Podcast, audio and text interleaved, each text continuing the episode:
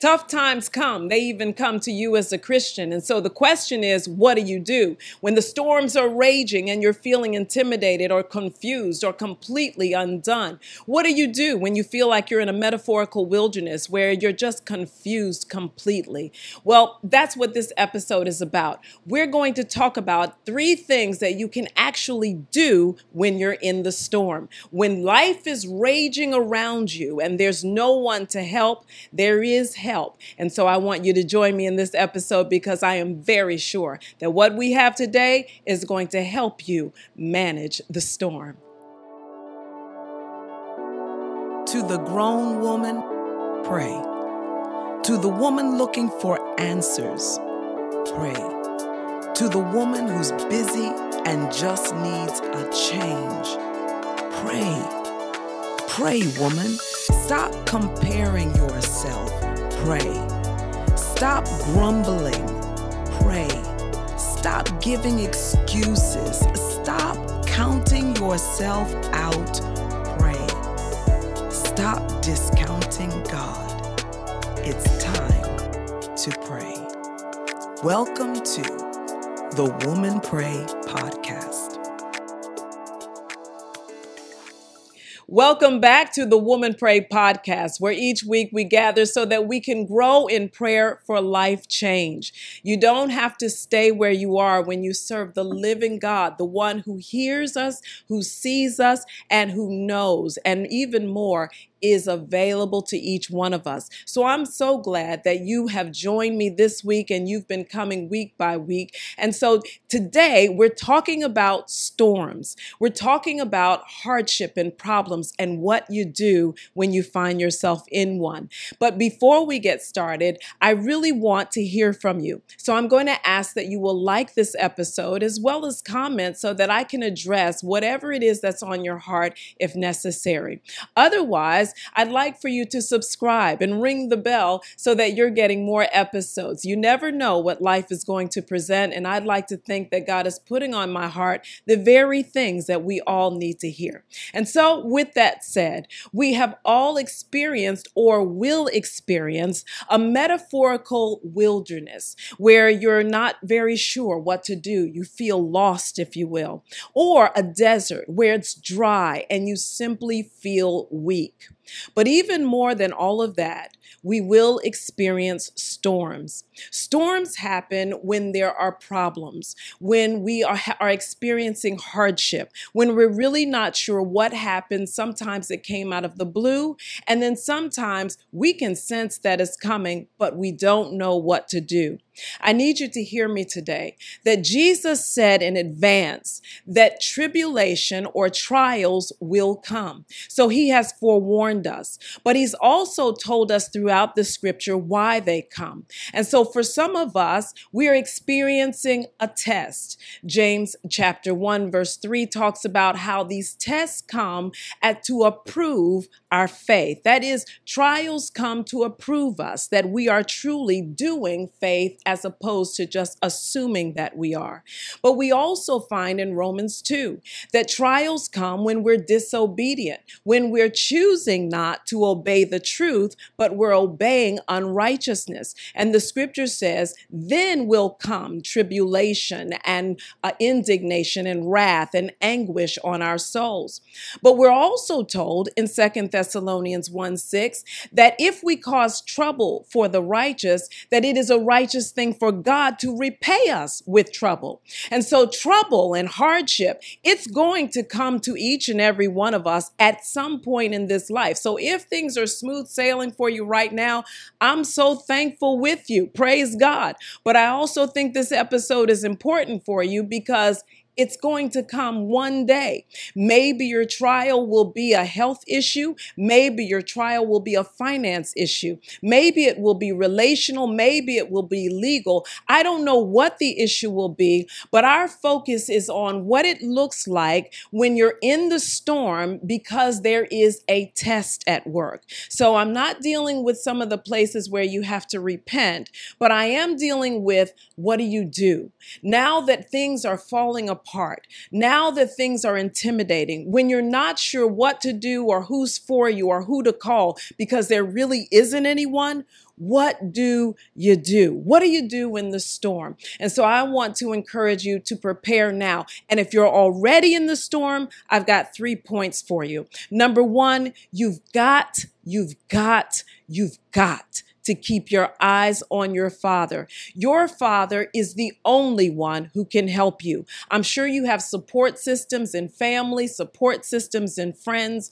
but when it's all said and done, the kind of help that you need from your Father will only come from your Father. And if this is indeed a test, it is time to prove that you're not leaning to your own understanding, neither are you putting your trust in the arms of flesh or leaning on man, but you are choosing to keep your eyes and your focus on your Father. And so your expectation cannot be on what someone promised you or what someone said that they will do, because the reality is man is but breath in his nostrils. He is a vapor here today and gone tomorrow. And so he may have well or good intentions towards you, but he cannot uphold you and sustain you like your heavenly Father. So when you're in the storm and everything looks harrowing, that is not the time to call everyone and tell everyone or rehearse the problem. That is the time to endure hardship as a good soldier,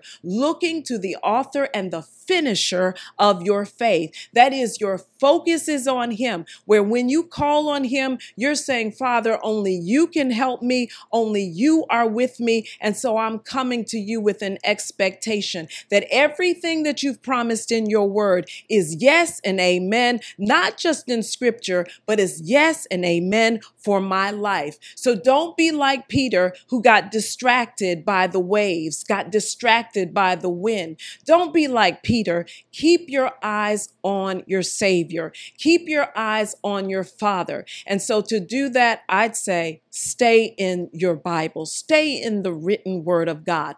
The next thing that I think you have to do when you're in the storm and it looks like you're overcome, you have to pray in the Spirit. Now, I know for many of you, you say, what does that even mean? Well, I'm talking about praying in other tongues because Romans 8 says that when I pray in the Spirit, that I'm praying the very will of God. And watch this God's will for you is that you have life and that you have it more abundantly. So God is not out for you when you're in the storm. He's not beating you over the head with a stick. He doesn't want your demise. He does not want you to die, but He wants you to live. He wants you to grow. He wants you to be strong in Him and walk in the power of His might. And so to do that, you need help. And so when Jesus left, he said that I promise I'm not leaving you as orphans in this world alone, but I'm sending to you a comforter. He is the Holy Spirit. And so I want to encourage you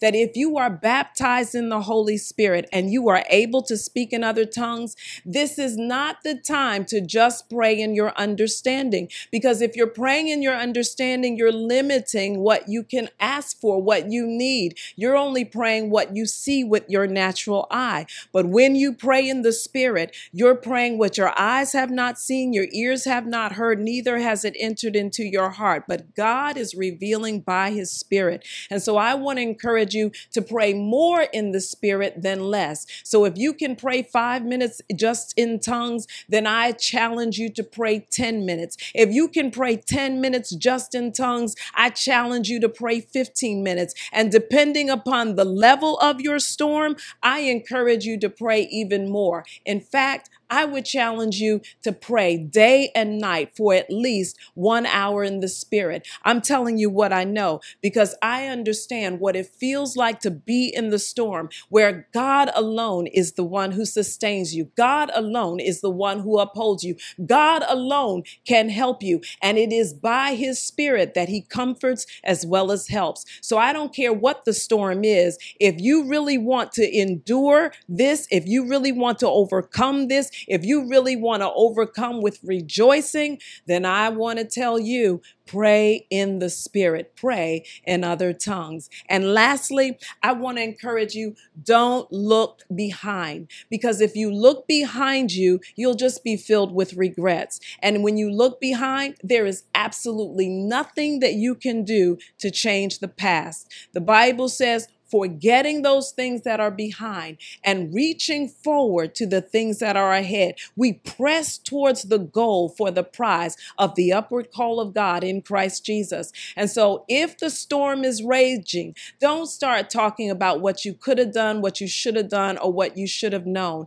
That's not the time for this. The storm is raging. This is the time to enact now faith. Now, what am I going to do? Now I'm going to seek my God. Now I'm going to pray like I truly believe. Now I'm going to rejoice. I'm going to offer the sacrifice of praise. I say the sacrifice because when you're in the storm, it does not feel like you want to pray. Like that's the last thing you want to do. You may be, maybe you want to get in a corner and cry, or you want to rehearse the problems over and over to one person and the next person and the next person person hoping that they've got a solution for you. But hear me today your deliverance from the storm will come when you actually do what the scripture is calling you as a believer. You've been hearing it over and over again, what it looks like to believe. You've been taught, you've heard it, you've rejoiced over it on Sunday mornings. You, you say amen. You're re, you got your hand up raised because you know it. And yet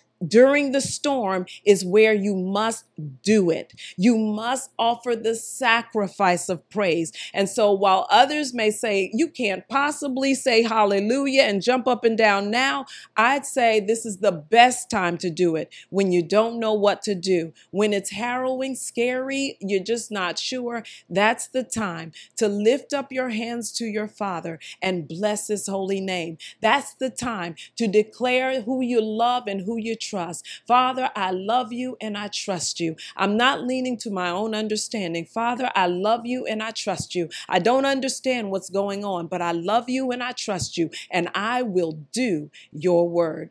That's what I would encourage you to do when you're in the storms of life. And just remember that even if the storm comes, storms, trouble doesn't last always. Storms may come, but eventually peace does come as well. Speak to the storm, peace be still, and walk out the process of seeking God. Walk out the process of praying in the spirit. Walk out the process of actually forgetting the things that are behind, focusing on the things that are ahead, and lifting your hands in true worship, even when it's a sacrifice. I hope that's blessed your life, and so I want to pray for you now.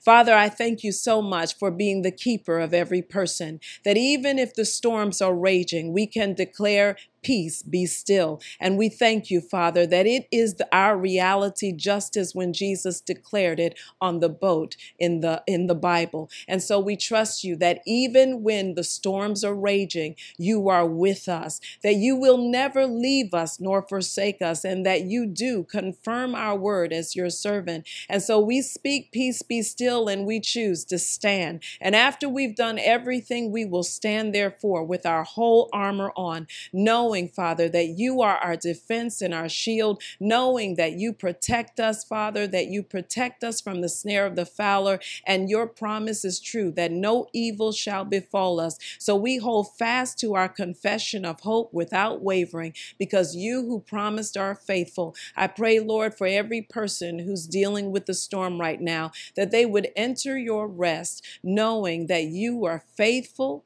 to watch over your word to perform it. And so I commit them unto you now that you would be the strength of their life, that you would be the calm, and that you would give them a supernatural peace because their mind is stayed on you and you've made the promise. It's in Jesus' name that we pray. And all of the believers said, Amen.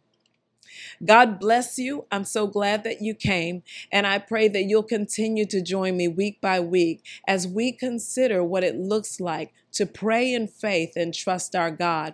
It's not always easy when you're traveling alone, when you're doing life alone. And so we have the Woman Pray Intensive coming up, and I want to encourage you that that is the place to come, especially when you're in the storm, because there you're going to find a community of women your sisters who will be your keeper, your friend, those who are here to, to we're coming together so we can support one another, as the scripture says, iron sharpening iron. And when you're in a storm, you're not alone. So I want to encourage you, come together with us August 26th and the 27th, where we are going to be trained in what it looks like to pray. And it's not too late. I don't care how bad the storm is, our God is with you, and this is for you. So join me, and I look forward to us growing in life changes together. God bless you, and we'll see you in Baltimore, Maryland, August 26th and the 27th because you have registered at womanpray.com.